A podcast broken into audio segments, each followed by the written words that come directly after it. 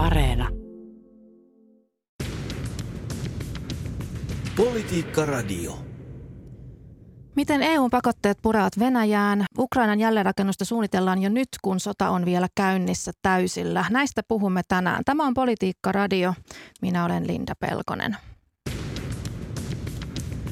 Politiikka Radio. Tervetuloa Politiikka Radioon Elinkeinoelämän keskusliiton EKn johtaja Petri Vuoria. Kiitos. Ja siis vaikka sota on tosiaan vielä kovaa käynnissä Ukrainassa, niin puhutaan jo Ukrainan jälleenrakentamisesta. Tällä viikolla järjestetään Berliinissä erillinen kokous Ukrainan jälleenrakentamisesta. Niin mitä Ukrainan tässä jälleenrakennuksessa pitää ottaa ensinnäkin huomioon? Miten sitä pitää tehdä? No kyllähän tämä on, ja tämä tulee olemaan niin valtavan mittakaavan ja vaikeusasteen omava projekti tämä jälleenrakentaminen, että lähinnä siinä pitää olla siinä suunnittelussa erittäin hyvissä ajoin liikkeellä. Eli sodallehan ei valitettavasti näy vielä loppua, mutta tämä suunnittelu pitää aloittaa. Siinä on monta tekijää. Siinä on ensinnäkin rahoitus, kysymys, joka on merkittävä. Sen lisäksi tämä valvonta, se mekanismi, miten tätä kaikkea valvotaan. Ukrainallahan, Ukrainahan on hallintotavoiltaan – sanotaan ollut melko heikko ja korruptio, korruptoitunut maa, eli täytyy olla erittäin tarkka tässä, ettei sitten ajauduta katastrofista toiseen katastrofiin, joka olisi Ukrainan maineelle erittäin haitallinen. Kolmas asia on sitten, sitten se, että nämä hankinnat pitää katsoa hyvin tarkkaan, että miten ne hoidetaan läpinäkyvästi. Eli meillähän on valtava urakka edessä ja tätä kaikkea – mietitään muun muassa siellä Berliinissä huomenna, jossa on sitten liittokansleri Soltsin isännöimänä tämä Berliinin jälleenrakennuskonferenssi Ukrainaan liittyen. Niin huomenna tosiaan konferenssiin. Mitä tuolta konferenssista oikein voi odottaa? No jos me ajatellaan tätä problematiikkaa, eli sitä, että 4,4 miljoonaa ukrainalaista on, on siirtynyt EU-hun, Euroopan unioniin ja on, on, tämä hätä on erittäin suuri ja tällä hetkellä, kun me katsotaan sitten esimerkiksi Ukrainan energiainfraan kohdistuvia iskuja, joihin Venäjä erityisesti painottaa, niin, niin tämä ongelmat on niin kuin akuutteja. Eli, eli arvioidaan, että noin yli 800 000 asurakennusta on tuhottu Venäjän toimesta, 40 prosenttia niistä korjauskelvottomasti. Erityisesti tarvitaan nyt väliaikaismajoitusta, kun talvi tulee ja kylmä. On myös useita satoja sairaaloita, joita on, on tuhottu ja sitten myöskin 180 koulua tuhottu täysin ja 1700 osittain. Eli, eli tässä on tämmöisiä akuutteja ongelmia, jotka pitää, miten autamme Ukrainaa talven lähestyessä. Ja sitten on tämä pitkän aikavälin suunnittelu, jossa uskoisin, että huomenna keskitytään keskustelemaan tästä rahoituksesta ja löydettäisiin suuntaviivoja sen strukturointiin. Niin kuitenkin nyt jo tällä hetkellä Ursula von der Leyenkin on kertonut, että Ukraina on kertonut tarvitsevansa kolmesta neljään miljardia euroa kuukaudessa siihen, että he ihan voivat tätä sotaa ylipäätään käydä ja että näiden raha-avustusten pitäisi olla semmoisia, joihin sitten voi luottaa, että ne on jatkuvia, niin mitä kaikkea muuta sitten tuon rahan lisäksi, mitä Suomi ja mitä EU voivat tarjota? No nyt puhutaan tosiaan ihan näistä akuuteista tarpeista, eli Eli tuota, tarjotaan kehitysapua Suomesta esimerkiksi vaikkapa näihin asuin ratkaisuihin, erilaisia moduuleita, joihin saadaan ihmisiä niin sanotusti majoitettua talven, talven tullessa ja lämmityskauden alkaessa. Euroopan unionissa on keskitytty pitkälti tämän budjettivajeen täyttämiseen, eli Ukrainan taloudestahan odotetaan – romahtavan, katoavan puolet bruttokansantuotteesta tämän vuoden aikana. Ja, ja sitä kautta budjetti on tietysti voimakkaasti alijäämäinen ja, ja EU on tehnyt päätöksiä noin 9 miljardin euron tuesta tältä osin tässä kohdin keskitytään tähän, mutta sitten kun me ajatellaan sitä isoa kuvaa, Maailmanpankki on arvioinut, että tämä Ukrainan jälleenrakentaminen tulee sitten tulevaisuudessa maksamaan 3,5 miljardia euroa ja sitä ei tietenkään kukaan osaa vielä tarkkaa summaa sanoa. Ja siinä tietysti tulee sitten iso kysymysmerkki, että miten tämä rahoitetaan. Tietysti oikeudenmukaisinta olisi se, että Venäjä sen maksaisi, mutta se näyttää valitettavan epätodennäköiseltä, joten on todennäköistä, että Euroopan unioni on yksi, yksi rahoittaja tässä. Silloin se on osittain laina ja osittain lahjan muotoista rahoitusta ja tätä pitää ruveta, ruveta keskustelemaan ja miettimään nyt hyvin aktiivisesti jo tässä vaiheessa. Mm. Niin, Venäjän tuli mainittua. Mikä se Venäjän rooli sitten voi olla? Että, että semmoisia toiveitahan voi esittää, että Venäjäkin olisi mukana tässä jälleenrakennuksessa, mutta onko se realistista ja mikä se Venäjän rooli sitten käytännössä todennäköisesti on? No se on vaikeaa, se on vaikeaa, eli, eli tähän liittyy monenlaisia niin kuin oikeudellisia äh, pullonkauloja, monimutkaisuuksia siihen, että esimerkiksi näitä venäläisiltä ja Venäjän valtiolta blokattuja lännessä olevia varoja voitaisiin hyödyntää tässä. Siihen liittyy monia, monia tuota, pullonkauloja juridisesti ja se on valitettavasti tällä hetkellä aika epätodennäköistä, että näin voitaisiin voitais toimittaa. Ainakaan sen varaan ei voi laskea. Sitten me katsotaan näitä nyt näitä tarpeita vielä, niin, niin tuota, kyllähän nämä niin kuin tarpeet on aika moninaisia. Energiaa, jos tätä viittaa vielä siihen, missä Suomi voi, voi auttaa ja, ja Euroopan unioni. Meillä on osaamista Suomessa energiaa vaikkapa kaukolämpöratkaisuihin, ydinvoima, konsultaatioon liittyen. Meillä on telekommunikaatio luonnollisesti, se on kriittistä infraa, jota pitää ehkä jo päivittää ja rakentaa jo tämän sodan aikana, ei pelkästään sen jälkeen. Sitten on vesi- ja jätehuolto, siellä on ihan roska-autoista jäteveden käsittelylaitokseen meillä osaamista. Suunnitteluinsinöörityö, vaikkapa sillan rakentamisen suunnittelussa meillä on maailman johtavaa osaamista Suomessa. Terveyssektori, erikoissairaanhoidon sairaalat, maatalous, sinne meillä löytyy traktoreita, puimureita. Rakentaminen, koulurakentaminen on yksi keskeinen, jonka presidentti Selenskikin nimesi ja sitten, sitten, sitten tuota, myöskin teollisuuden uudistaminen tämmöiseen vähähiiliseen suuntaan. Tässä niin kuin joitakin esimerkkejä. Mm, niin, että nämä tulisi sitten mahdollisesti EU-rahoitteisesti ja sitten suomalaiset yritykset voisi ikään kuin olla mukana tämmöisissä mainitsemissasi projekteissa. Kyllä, eli tämä tavallaan, niin kuin tässä nyt mietitään, varmasti on muitakin siis kumppanimaita, Yhdysvallat, Iso-Britannia, monia muita maita on niin kuin yhdessä, yhdessä tota miettimässä tätä rahoitusta. Ja kun se rahoitus sitten saadaan tavalla tai toisella kasaan, niin se tullaan sitten kanavoimaan kehityspankkien, eli puhumme tällöin Maailmanpankista, Euroopan investointipankista, Euroopan jälleenrakennus- ja kehityspankista, tämän tyyppisistä kehitysrahoittajista. Sieltä kanavoidaan erilaisiin investointihankkeisiin, jotka koskevat näitä sektoreita, esimerkiksi tätä rahoitusta, ja sitten siellä on aina investoija, joko julkinen taho Ukrainassa tai, tai sitten yksityinen taho ja, ja, joka investoi ja, ja tätä kautta tämä rahoitus tulee sitten ja, ja suomalaisyrityksetkin voivat osallistua ja auttaa Ukrainaa jälleenrakentamisessa. Tapasit viime viikolla Ukrainan Suomen suurlähettilän Olka Diprovan, niin aiheena teidän keskusteluille oli Ukrainan ja Suomen bisnesyhteistyö, niin miten meni?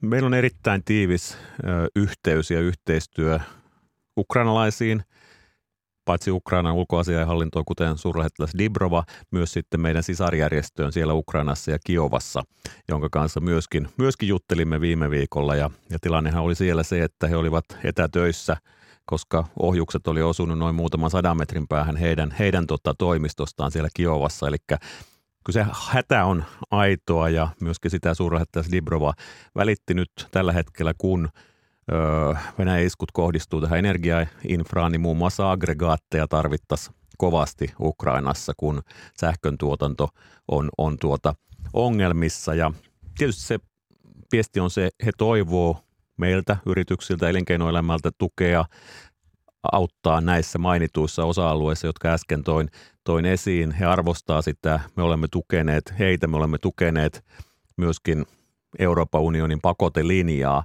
Venäjää kohtaan vuodesta 2014 lähtien tähän päivään asti. Ja, ja he arvostaa tätä ja me teemme läheistä yhteistyötä ja kuuntelemme heitä herkällä korvalla. Tietysti se viesti myöskin siitä, että kun me Euroopassa mietimme sitä, että jos meillä on muutama, muutama tuota aste alhaisempi huonelämpötila ensi talvena, niin kyllä se tietysti tällä hetkellä se viesti sieltä Ukrainasta on, on, on, on sen tyyppinen, että siellä murheet on vähän suurempia.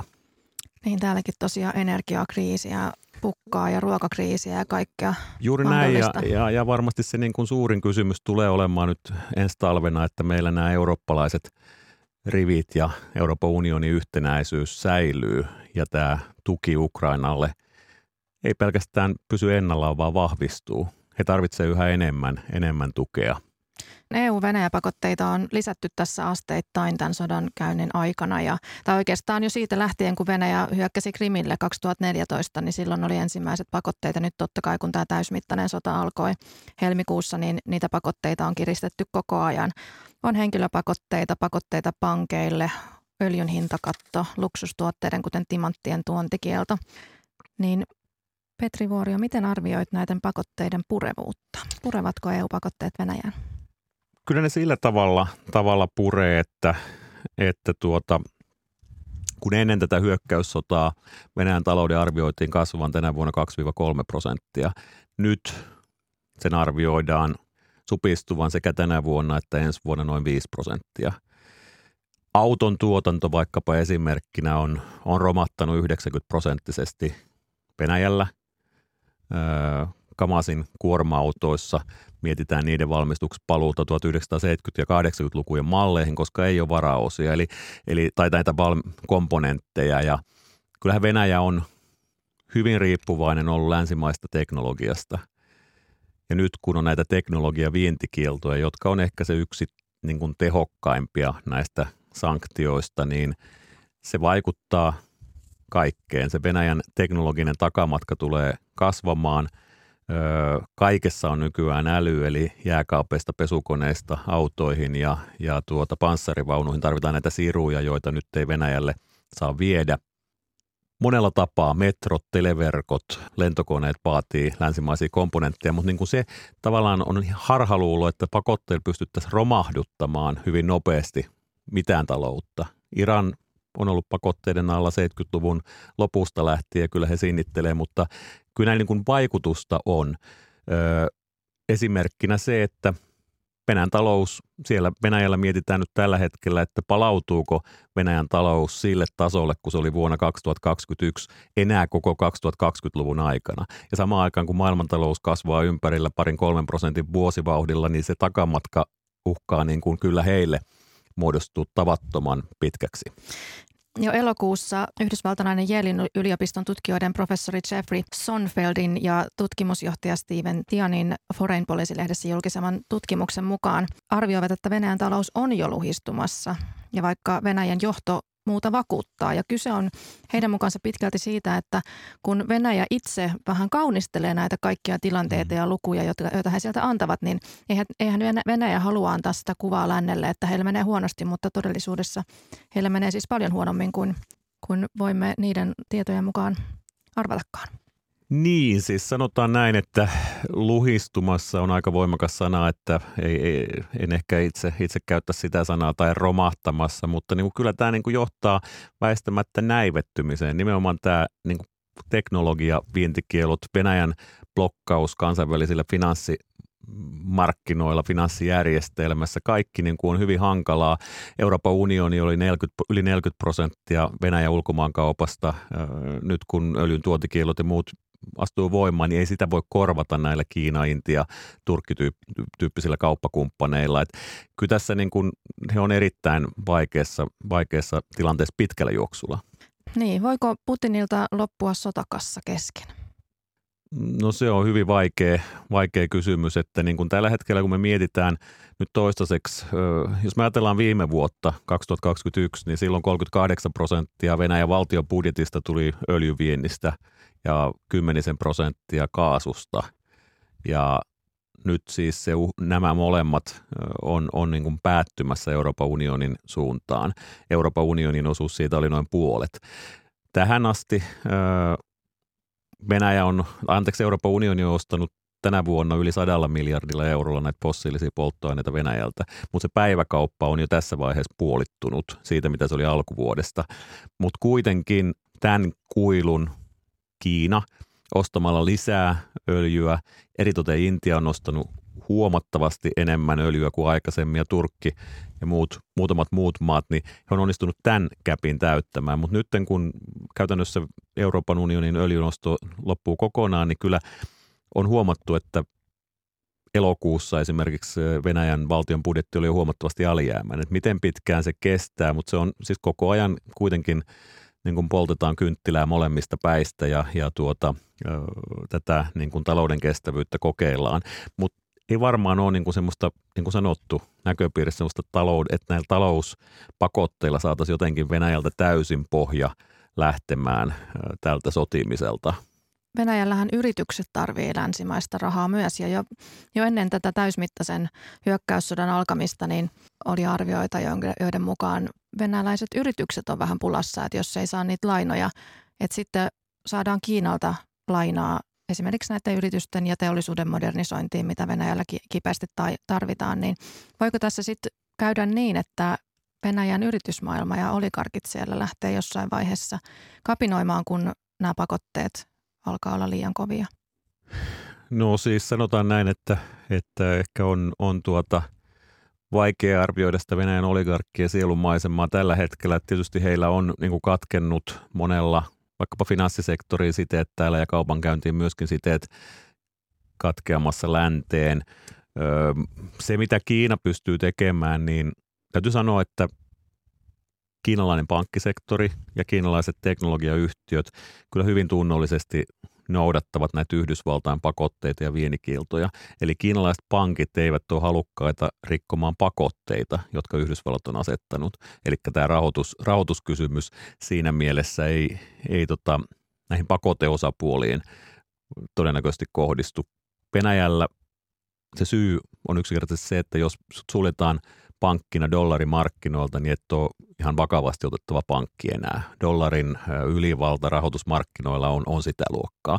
Toinen asia nämä teknologiayhtiöt, eli tietysti ajateltiin, kun näitä vientikieltoja asetetaan, niin yksi mahdollinen korvaava tuontiväylä Venäjälle on sitten Kiina – mutta myös nämä teknologiayritykset Kiinassa noudattaa aika tunnollisesti Yhdysvaltain vientikieltoja teknologiaan liittyen, johtuen yksinkertaisesti siitä, että heidän vienti, Kiinan vienti länteen, Euroopan unioniin, Yhdysvaltoihin oli viime vuonna 900 miljardia euroa ja Venäjälle se oli semmoinen 670 miljardia euroa, eli, eli se riski, että länsimarkkinat sulkeutuu on, on, on sitten aika merkittävä, jos näiden kanssa lähdetään, lähdetään tuota niitä rikkomaan. Venäjä on tässä pyrkinyt kiertämään näitä pakotteita ja löytämään uusia kauppakumppaneita. Intiaa, Kiinaa, niin kuin todettu, jossain määrin Turkkia, muita maita, niin onko tämä riittävää Venäjälle? Pystyykö Venäjä korvaamaan tämän Euroopan ja Yhdysvaltojen rahavirrat? Jos ajatellaan näitä korvaavia kauppakumppaneita, niin Kiina on on lisännyt öljyostoja jonkin verran Venäjältä. Sanotaanko semmoinen parikymmentä prosenttia. On aika paljon ostanut sitä jo jo ennen tätä hyökkäyssodan alkamista. Intia on kasvattanut huomattavasti selvästi enemmän ö, ostojaan, eli Intia osti verrattain vähän raakaöljyä Venäjältä ennen tätä hyökkäyssotaa, nyt he ostaa sitä jo jonkin verrankin, eli tai aika paljonkin. Samoin Turkki on lisännyt, lisännyt tuota jonkin verran ostoja, mutta niin kuin harvanlaisesti on näitä korvaavia kauppakumppaneita ja takuu varma on se, että he tekevät sen nämä ostot niin kuin itselleen suotuisin ehdoin, eli Venäjä joutuu antamaan jonkin verran alennusta niistä, niistä kaupoista. Sitten jos me ajatellaan Venäjän tuontia, niin kuin totesin, niin kiinalaiset teknologiayritykset vaikkapa noudattaa tunnollisesti Yhdysvaltain vientikieltoja, sen sijaan sitten Turkista on, on tuota, vienti kasvanut huomattavasti. Se on yksi ainoita maita, josta vienti on kasvanut Venäjälle ja siinä on aika paljon sähkölaitteita esimerkiksi, joka sitten on, on, on tuota herättänyt kysymyksiä siitä, että noudatetaanko siinä kauttakulkuviennissä kaikilta osin näitä pakotteita ja vientikieltoja. Niin tässä koko ajan jännitetään sitä, että ratifioiko Turkki Suomen NATO-jäsenyyden, niin pitääkö tätä Turkkia tässä nyt jännittää, että kenen puolella he ovat? No Turkki, Turkki on tässä jo tasapainoilee, tasapainoilee kovasti ja, ja tuota, tietysti on mun mielestä erittäin mielenkiintoinen tämä Turkin sisäinen tilanne ensi vuonna tulossa, tulossa vaalit ja inflaatio oli syyskuussa 83 prosenttia ja, ja tuota, jos me sitten ajatellaan vaikkapa äh, Turkin energiainfraa, niin siellä noin 35 prosenttia kaasusta tulee, tulee Venäjältä, jolloin he varmasti niin kuin miettivät tätä niin kuin osatekijänä tässä aika moisessa inflaatiossa, että Turkin rooli on tietysti mielenkiintoinen ja, ja tuossa jos me nyt kuuntelemme Suomen ja Ruotsiin, niin meillä on hyvä keskusteluyhteys ja toivotaan, että tässä päästään tietysti eteenpäin mahdollisimman pian tässä ratifiointikysymyksessä myöskin, mutta niin kuin mm, yleisesti Turkki ehkä tässä vähän niin kuin tasapainoilee Intian ja, ja Kiinan ja joidenkin muiden valtioiden tavoin. Tota, pitäisikö nyt sitten EUn asettaa lisää pakotteita Venäjälle? Voidaanko pakoteruuvia vielä kiristää? Varmasti voidaan, voidaan edelleen, eli tuota, ja nyt on oikeastaan se merkittävin Venäjän kassan kerryttämisen kannalta se pakote tai tuontikielto on vielä asettamatta käytännössä. Eli niin kuin sanottu, viime vuonna 38 prosenttia Venäjän valtion budjettituloista tuli öljyn viennistä ja siitä käytännössä puolet on ollut, ollut Euroopan unioniin ja nyt vuoden vaihteessa tai joulukuussa meillä astuu voimaan sitten tämä öljyn tuontikielto meriteitse. Se on merkittävä Euroopan unioniin ja, ja tuota, vaikuttaa Venäjän valtion kassaan ja sitten kaasun viennihän Euroopan unioniin Venäjä on aika pitkälti itse jo lopettanut, eli Nämä on merkittäviä, että ne saadaan täytäntöön. Sen lisäksi sitten on valmisteilla esimerkiksi tämmöinen globaali öljyn hintakatto, joka asetettaisiin Venäjälle, eli se kattaisi silloin myöskin nämä kehittyvät markkinat ja, ja sitä sitten ikään kuin kiristysruuvia käytettäisiin, että nämä merikuljetukset ei saa vakuutuksia, jos ei noudata tätä hintakattoa. Eli tarkoitus olisi se, että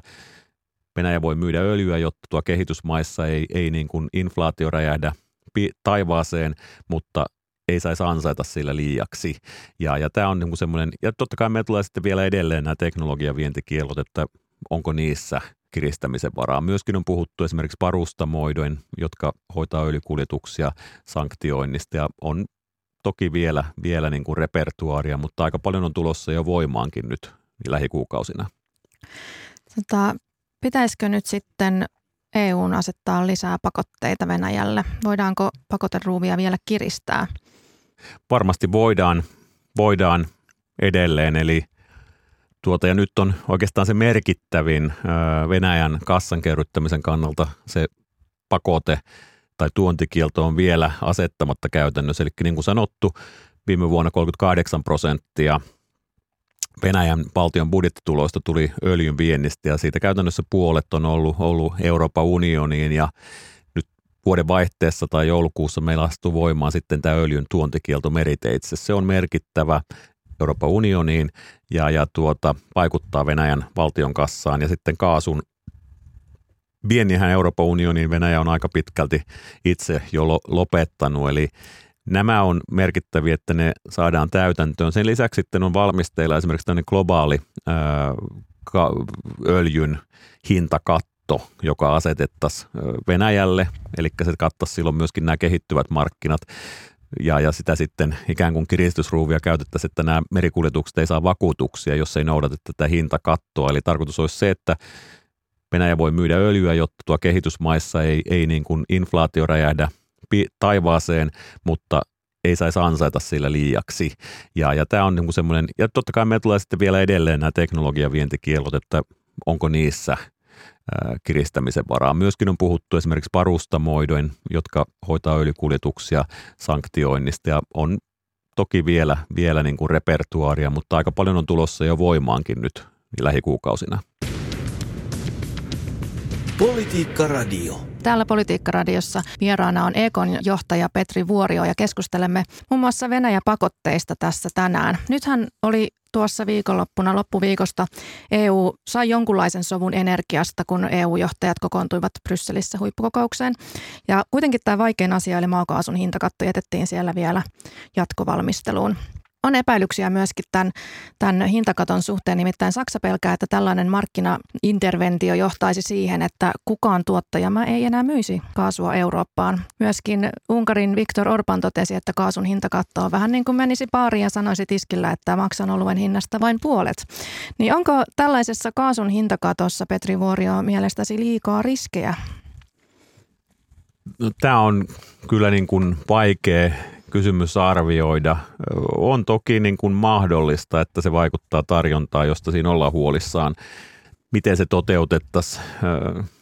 Se, se on hyvä kysymys. Noin niin kuin yleisesti sanoisin, että tämä viime viikon sopu energiassa jäi kyllä aika laihaksi, että, että tota, lähinnä se, siinä niin kuin pystyttiin sopimaan siitä, että tehdään joitakin yhteishankintoja ja jatketaan tätä öljy, anteeksi, kaasun hintakatto tuota, keskustelua tai sen toimeenpanoa, eteenpäin viemistä, ei vielä mitään päätöstä, että siinä edettäisiin. Eli, eli tuota, sitä varmasti halutaan arvioida näitä vaikutuksia. Se on varmasti hyvin, hyvin niin kuin, sanotaan, huolellinen paikka tehdä se kokonaisvaikutusarviointi, koska jos me ei saada sitten kaasua keskellä talvea ja varastot rupeaa hupenemaan, niin tietysti sekin on ongelma. Yksi asia, mikä tässä on tietysti myöskin haastavaa, on se, että Saksassa vaikkapa on 200 miljardin euron tukipaketti kun me katsotaan eri jäsenmaita, joka kohdistuu kuluttajia yrityksiin tässä energiakriisissä.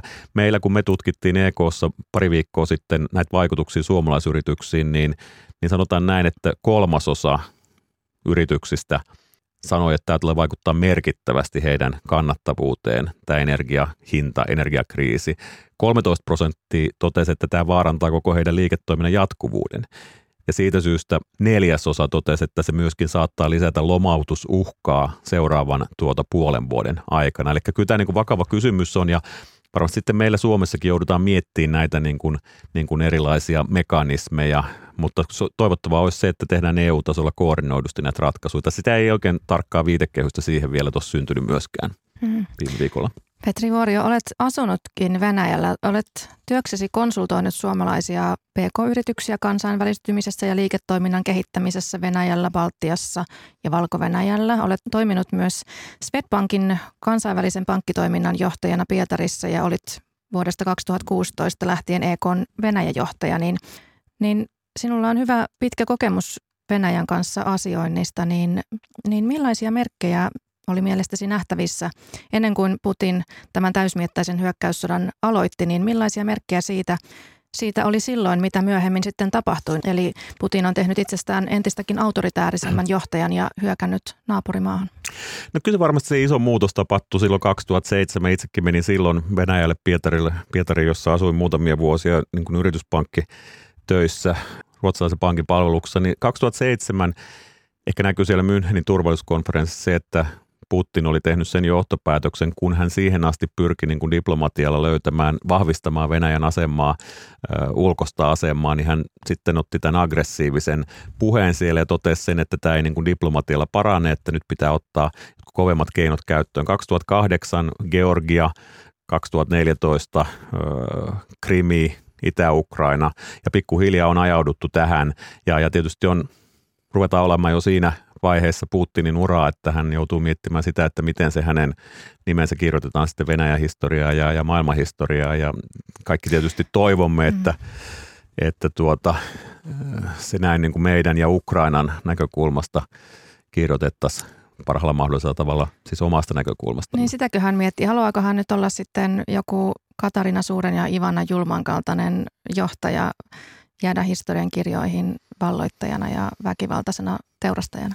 Jaa, se on ö, ehkä merkittävä asia, minkä se Venäjän vuosina opin, niin on se, että niin kuin ihan länsimaisella logiikalla jäsentäen sitä niin kuin Kremlin tavoitteita ja päämääriä on niin kuin mahdoton jäsentää, mutta tietysti ehkä aikoinaan kertoi siitä jotain se, että Putin on kertonut tämän maailmanhistorian pahimman katastrofin ollen tämä Neuvostoliiton hajoaminen ja, ja, ja nyt varmasti tätäkin sitten katastrofia tässä hän, hän, hän sitten mielessään ikään kuin uudelleen pyörittelee.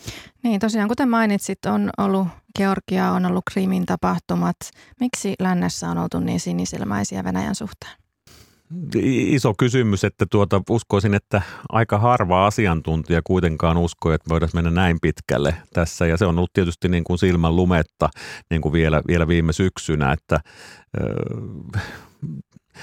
nyt on jälkikäteen siis niin kuin, niin kuin tietysti me voimme ynnätä, että olisi pitänyt tehdä monenlaisia toimia, mutta sanotaan vielä, että aika pitkälle viime vuoteen asti oli, oli vaikea nähdä, että näin niin kuin järjettömään operaatioon ryhdyttäisiin tai että näin pitkälle mentäisiin rajojen yli, mutta toki se on rehellistä todeta, että tässä vaiheessa olisi pitänyt, pitänyt tuota aikaisemmin jo toimia jämäkämmin. Niin, tällä viikolla saamme varmasti lisää tietoa siitä, miten tuo Ukrainan jälleenrakennus ainakin lähtee käyntiin. Kiitos oikein paljon tästä äärimmäisen mielenkiintoisesta keskustelusta, ekojohtaja Petri Vuoria. Kiitos. Politiikka Radio.